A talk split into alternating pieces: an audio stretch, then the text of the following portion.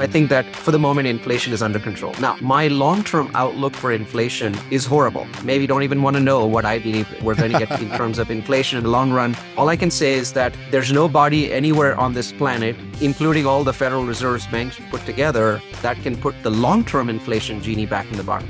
This is the Passive Wealth Strategy Show, the show that will help you escape the Wall Street casino and build wealth on Main Street by investing in real estate. I'm your host, Taylor Lote, and today our guest is Neal Bawa. Neal is the mad scientist of multifamily. He's one of the most data-driven multifamily investors out there.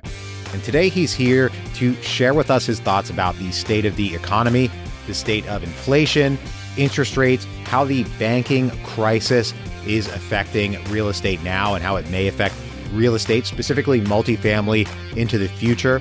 How that will counterbalance with rising or maybe falling interest rates. We're going to see what happens the rest of the year and what he thinks about where the real estate market is headed for the rest of 2023, moving into 2024.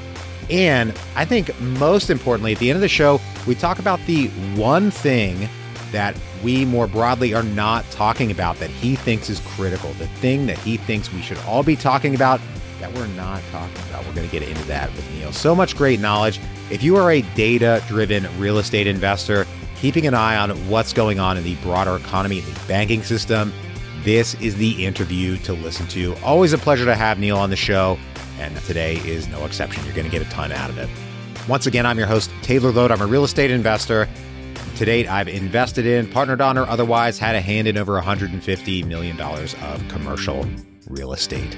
I focus on multifamily and self-storage primarily. If you'd like to learn more about potentially investing with us on a future deal, just go to investwithtaylor.com, fill out the form and schedule a call, and we will look forward to speaking with you soon. Don't forget to subscribe and catch us here every Monday, Tuesday, and Thursday. That's when we're here. That's when we're doing it. That's when we're helping you escape the Wall Street casino. Once again, our guest today is Neal Bawa. We're talking about so much related to the economy, interest rates, the banking system, the current banking crisis, and how that will affect commercial real estate for the rest of the year and into the future. Let's go. Neal, thank you so much for joining us today. Thank you for coming back on the show. It's always a pleasure to have you on. You always have great, new, fresh ideas, things that we should be looking at. But for our listeners out there who don't know about you, your background, and how you invest in real estate, can you tell us a bit about yourself? What you do, how you invest? Sure. I'm a geeky technologist, a data scientist that basically is trying to use all forms of data, especially data science and AI data, to disrupt real estate. Been involved in real estate for over 20 years in some form, shape, or form. Currently have about 1,000 investors, and I'm running a $1 billion portfolio in 10 states. But most importantly, I'm trying to find data insights to figure out what's the next thing to hack in real estate. I love that. And folks refer to you oftentimes as the mad scientist of multifamily. And I'm excited to get into things that you're thinking about today as far as data goes, trends for 2023. Where do you think the best place is to kick it off in terms of what you're seeing as far as inflation, impacts on single family prices, impacts on the multifamily market? Now, there's a lot of stuff you want to talk about today. So where do you want to get started here? Well, I think the banking crisis is really the best place to start because I think it affects everything. I think it affects multifamily value add. I think it affects multifamily new construction, affects single family. It affects inflation. It affects the recession timing. So bottom line is that what has happened on March 8th when we started seeing Silicon Valley Bank crash has extraordinarily large repercussions for the world. So the Federal Reserve, of course, would like to say it was a one-off case and, SVB failed, they did bad stuff. Signature Bank failed, they did some bad stuff too. First Republic Bank, which is a really good bank, is in trouble. Well, they did some bad stuff, apparently. The point, though, is that while it's clear that Silicon Valley Bank and Signature Bank did things that they should not have done, it's very clear, right? But the law of large numbers says that if you have thousands of banks and you don't have any direct regulatory control over them doing bad things, some of them are going to do bad things. So it shouldn't come as a surprise that certain banks did things that they shouldn't be doing or were not as well managed. So when the Federal Reserve acts surprised, that's weird, right? Because the I've been saying for the last 9 or 10 months that the Fed's going to break something and it's going to come as a quick surprise. All of a sudden, it'll happen. And a lot of people teased me in the December, January timeframe saying, you know, none of the stuff that you've been talking about has really come true. You know, the Fed's just doing what they're supposed to be doing and they're raising rates and they're basically moving forward on their mandate. And I a couple of times I reminded people that the Federal Reserve has two mandates, and one of them is to keep inflation in check, so price stability. The second mandate, which is their larger mandate, is the stability of the banking system. The Fed is a banking regulator. 90+% of their employees work to regulate and stabilize banks. So their primary mandate is to make sure that the banking system and money supply is appropriate. And now we've seen a disruption there, which I believe is the first of many disruptions. So what has really happened is that March 8th has acted as a catalyst. It's acted as a catalyst for everyone to say, okay, clearly, if the banking system itself is vulnerable to these interest rate hikes, what else is vulnerable, right? What are the other things in the economy that could go wrong that are highly vulnerable to this? And let's start shining a floodlight on that. And one of the first things that's come up is commercial real estate. Now, when I say commercial real estate, I'm talking about, everything from self-storage to multifamily to hotels and retail office. And the first piece of data that came out that I found really, really interesting, Taylor, was that multifamily actually has the lowest amount of exposure to mid-sized banks of all real estate asset classes, right? So mid-sized banks are the ones that are affected the most because they're seeing deposits flee to the big banks. The big banks are safer because they're too big to fail. So we've seen a large flight of deposits. Well, when a large flight of deposit happens, guess what happens? Those banks shrink. They can lend out less money. And they were the primary lenders to a lot of real estate asset classes. I want to give you some numbers. In terms of, multifamily, less than 20% of multifamily loans come from these mid-sized banks that may be in trouble. About 19%. Office, 42%, right? So retail was in the 30s. So is industrial. So when you look at all of these other asset classes, with the exception of multifamily, why multifamily is an exception? Simply because the government has a mandate to provide funding to multifamily, but doesn't have a mandate to provide funding to offices or to retail. And so Fannie Mae and Freddie Mac, which are two large quasi-government organizations, continue to lend to multifamily and have always had a large chunk of the multifamily market. Therefore, that 40% for office versus 19% for multifamily, that difference really is these quasi-government organizations providing liquidity to multifamily. So on the one side, this is good news for multifamily. On the other side, though, it's bad news, or I should say really bad news, for office, retail, and potentially other asset classes. Maybe not industrial as much, simply because it's a liquid asset class and there's a lot of demand for it. But I see commercial real estate now breaking.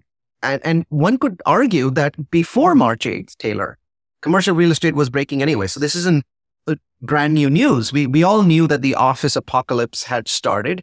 It was a slow apocalypse. I don't know if I can merge those two words together, slow apocalypse, because of the fact that, there you go. I did it, right? That wasn't bad. Yes. So we sort of knew, Taylor, that what was happening, the office, thing, but everyone knew that, it takes a very long time because most office leases are 5 years or 10 years. So it takes a very small percentage of them actually renew each year, which is why it's such a, slow process. But now the homepage of Bloomberg today, right? Bloomberg is probably the most influential website that bankers read. If you look at the homepage of Bloomberg, and we're recording this, in early April, there's two articles this morning about commercial real estate, right? That are shining the light on commercial real estate. One of them is a podcast and the other one's a long article. And so all of a sudden, corporate America and banking America is extremely aware of what is happening in the commercial real estate space. And that's not necessarily a good thing for commercial real estate space, because I think that lending is going to flee. It's going to affect multifamily too in a negative sense, but probably the least, once again, because there's other options for multifamily. So we are going to see in the next 12 months, without any doubt, a significant slowdown in lending to various asset classes. So while we expect interest rates to decline, as the Fed ends its rise hiking process, then plateaus, then eventually starts to cut rates maybe at the end of the year. You should see lower interest rates, but you should also see less number of options. So you know people basically jumping out of the marketplace. So this relief that we were expecting to come in the second half of the year from the the reduction in potential reduction in interest rates. Well, there's a downside now in that we could just simply have less lenders in the marketplace, and that always creates less competition. We could also see banks starting to react in ways that we don't want them to react, and we can talk about what that really means, coming in the space. So I expect to see continued challenges in the multifamily space. I expect to see very almost unsolvable challenges in the office space, and then potentially also in the retail space, almost at an unsolvable level, high levels of liquidation. Today, this is kind of the first half of April 10th when we're recording this. And the interesting thing, Taylor, today is the first day that we have had a liquidation or, on the steps of the courthouse sale of a large multifamily portfolio. So you could think of that as a start date. A portfolio was sold in Texas on the steps of the courthouse yesterday, I think. So that news was reported this morning. Now, there have been a couple before this, one in New York, one in California, but those are kind of the super expensive, hundreds of millions of dollars tall building sort of portfolios. But now we're talking about the sort of buildings that Taylor buys and I buy, right? Those kinds of buildings. This is the first, above $200 million courthouse step sale that we've seen. So it's a sign of things to come. So long answer, but I think March 8th, more than anything else, was a catalyst with everyone reevaluating and every industry, not just real estate, saying, what's our exposure, right? If the banks can take a hit, we can take a hit. And so everyone's in the process of that analysis in the last, 30 days.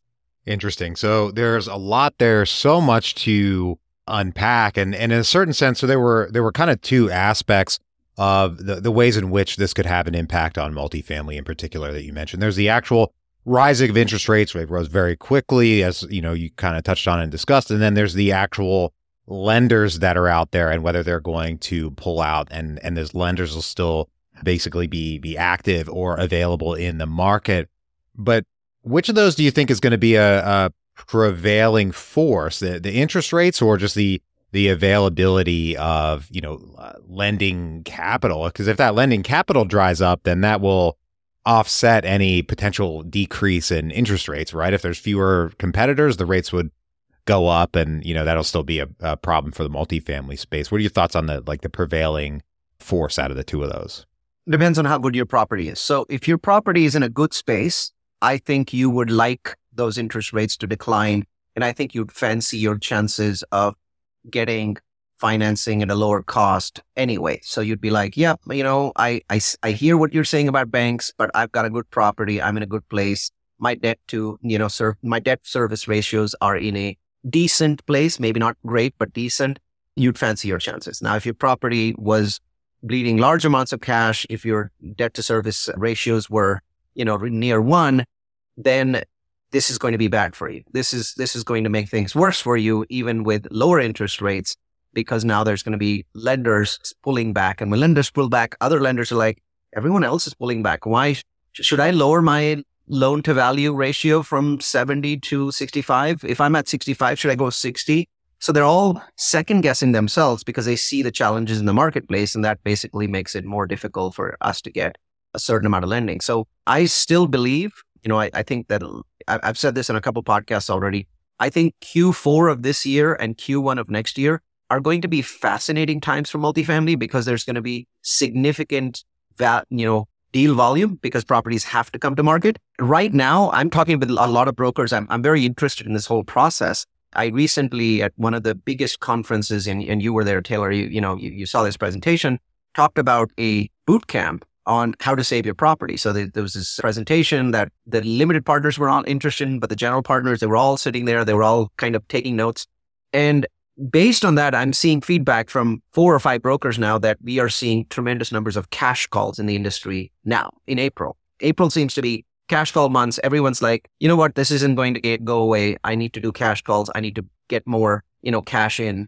because it's going to take a while before we can fix this. So I think that process has begun. If we're doing cash calls in April, we're going to be selling properties in September. It takes, 3-4 months from cash, doing cash calls to where a number of people are like, great, my cash call worked, I'm going to move ahead. And a number of people are like, well, my cash call didn't work and I need to sell my property. So I think that September, October, November, December, Jan, Feb, March, you're going to see significant volumes of properties come to the marketplace. We're going to see discounts, and those discounts are going to vary by metro. So I'll give you a couple of metros. So it's very clear to me that Atlanta and Phoenix are where cap rates have adjusted the most, with Phoenix having seen a 150 basis point increase.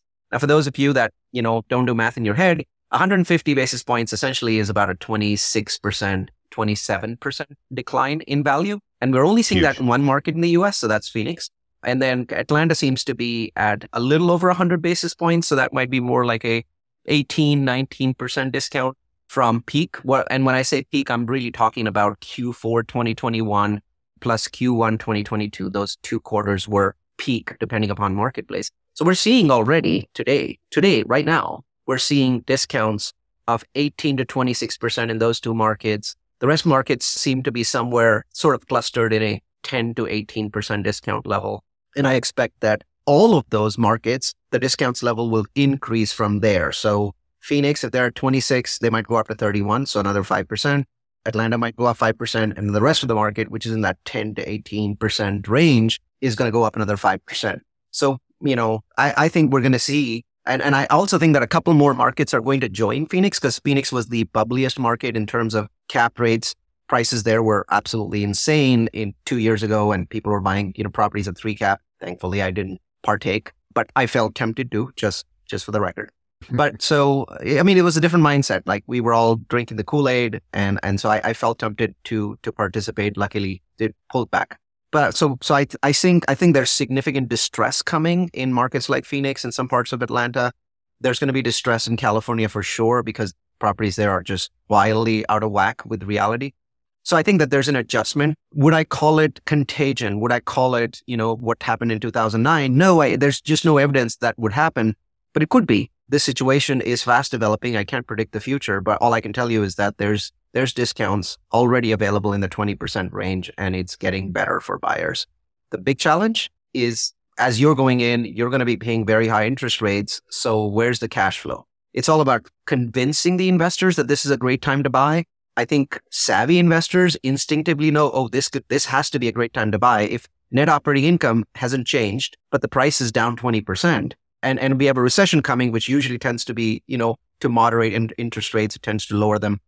So if somebody's a savvy investor that's been through 2 or 3 recessions, they're thinking this is a great time to invest. 90% of investors, though, they're just freaked out.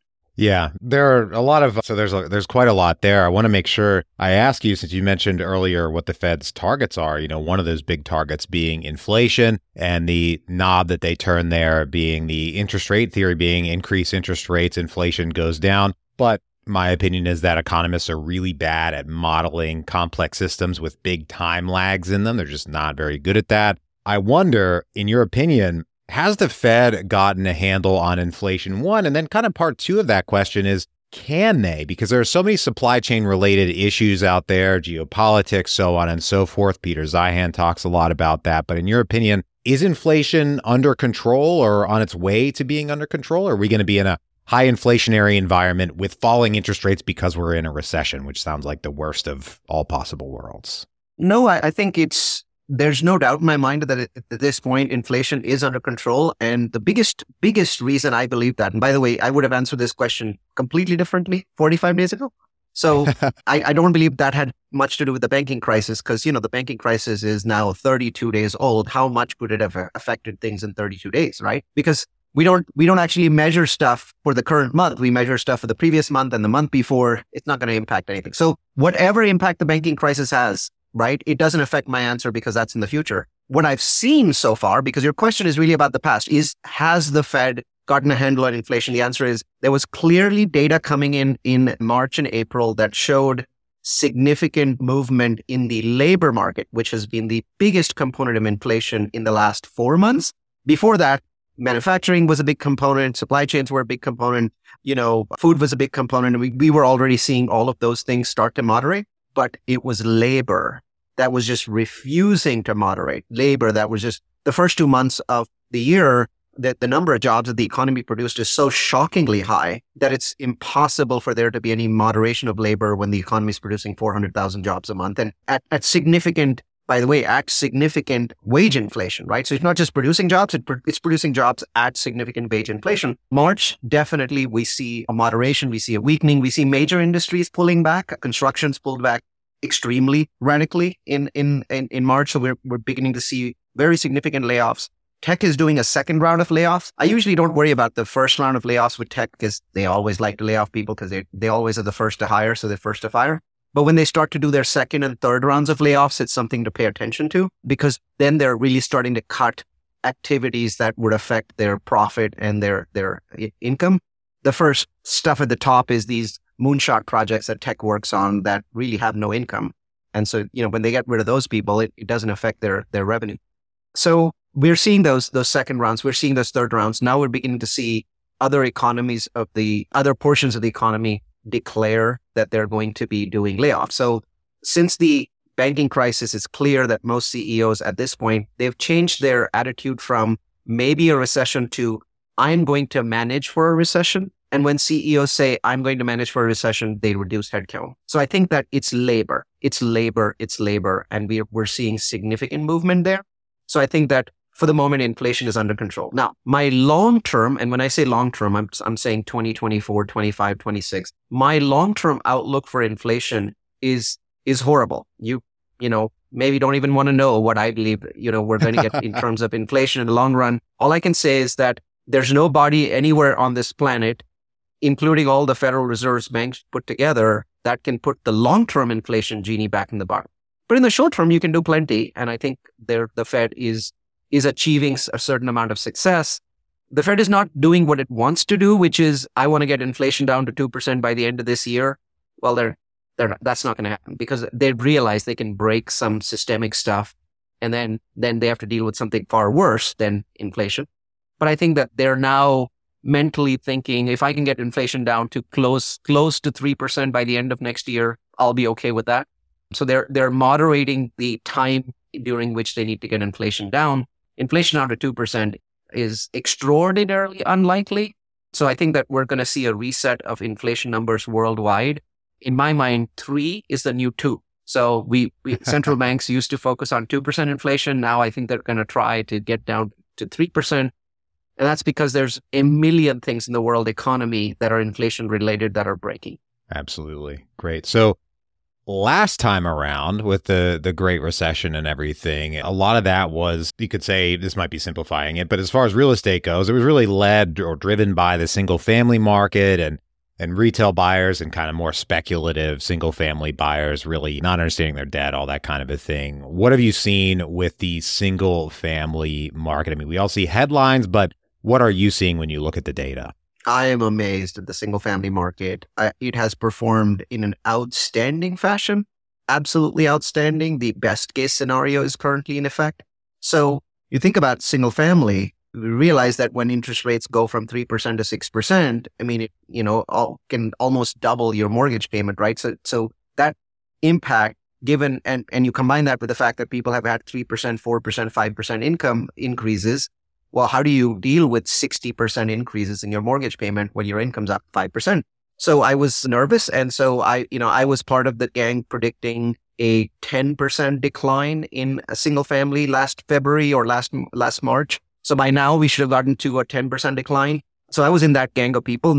There were a couple of people that were in the 20% gang. And I was like, no, I don't think so. But I was in the 10% gang. Well, I was wrong. So were most of the people in the 10% gang, gang.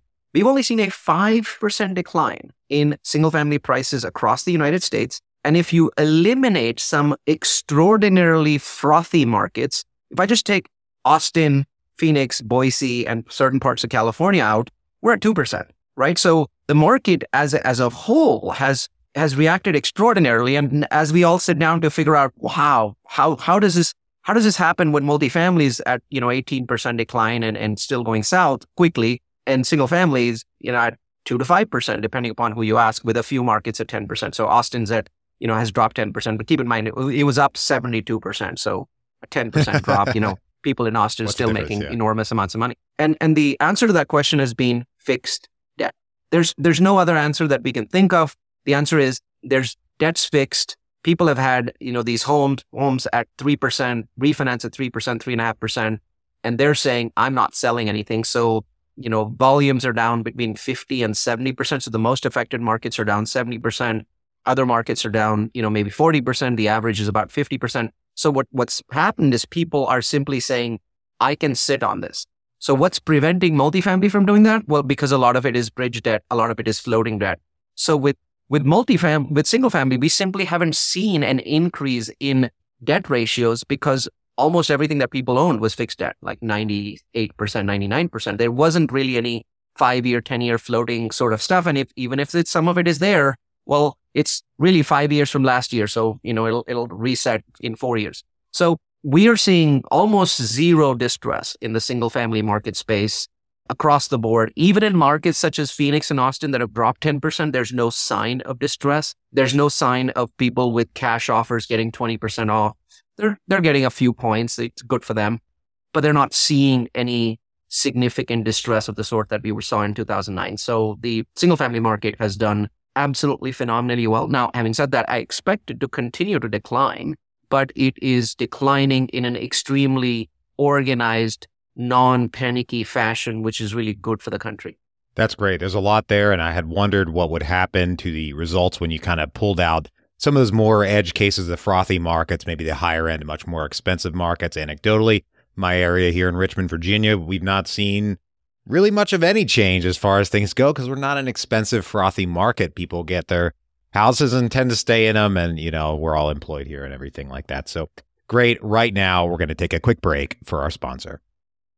Are you looking for a way to easily track your rental property finances? Check out Stessa. Stessa makes managing real estate investments simple. You can easily keep track of the performance, finances, and the paper trail of your rental properties. Our listeners can get started for free and then upgrade at any time to unlock their more advanced tools. And the even better news is that the upgrade is very affordable and will not break your bank.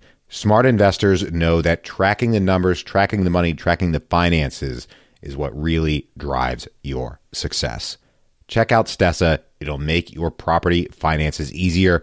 Just go to escapingwallstreet.com. Scroll down to the Stessa logo and get started for free. Now back to the show. All right, Neal, I've got 3 questions I ask every guest on the show, but you've been on the show before twice already. This is your 3rd time back. I've got one new one for you that I think is very big. I think you're exactly the right guy to ask this question.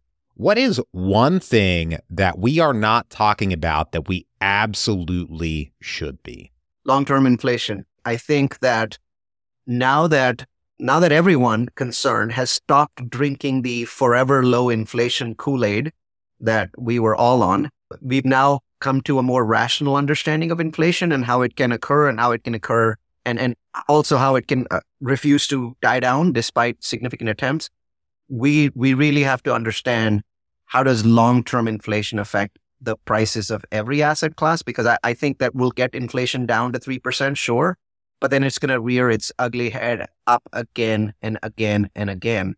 And a lot of that has to do with energy, and a lot of that has to do with food. The world is becoming extraordinarily energy insecure and food insecure.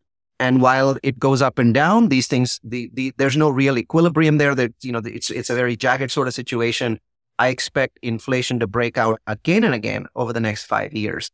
And I think we have to understand what that means for cap rates, what that means for multifamily prices. Awesome. Well, thank you once again for joining us today, coming back on the show. It's been great to learn from you again today. If folks want to reach out, if they want to get in touch, if they want to track you down, learn more about what you're up to or anything like that, where can they find you? We publish about a dozen webinars on a website called multifamilyu.com. That's multifamily followed by the letter u.com. About 25,000 people will take those webinars. And we're actually at one where we are going to talk about the long-term effects of inflation and also the deglobalization trend, which is now heavily underway. And so we'll have 2 separate webinars on those 2 trends that I believe are very strongly going to affect interest rate prices, all of that information, and a dozen other webinars are at multifamily followed by the letter u.com.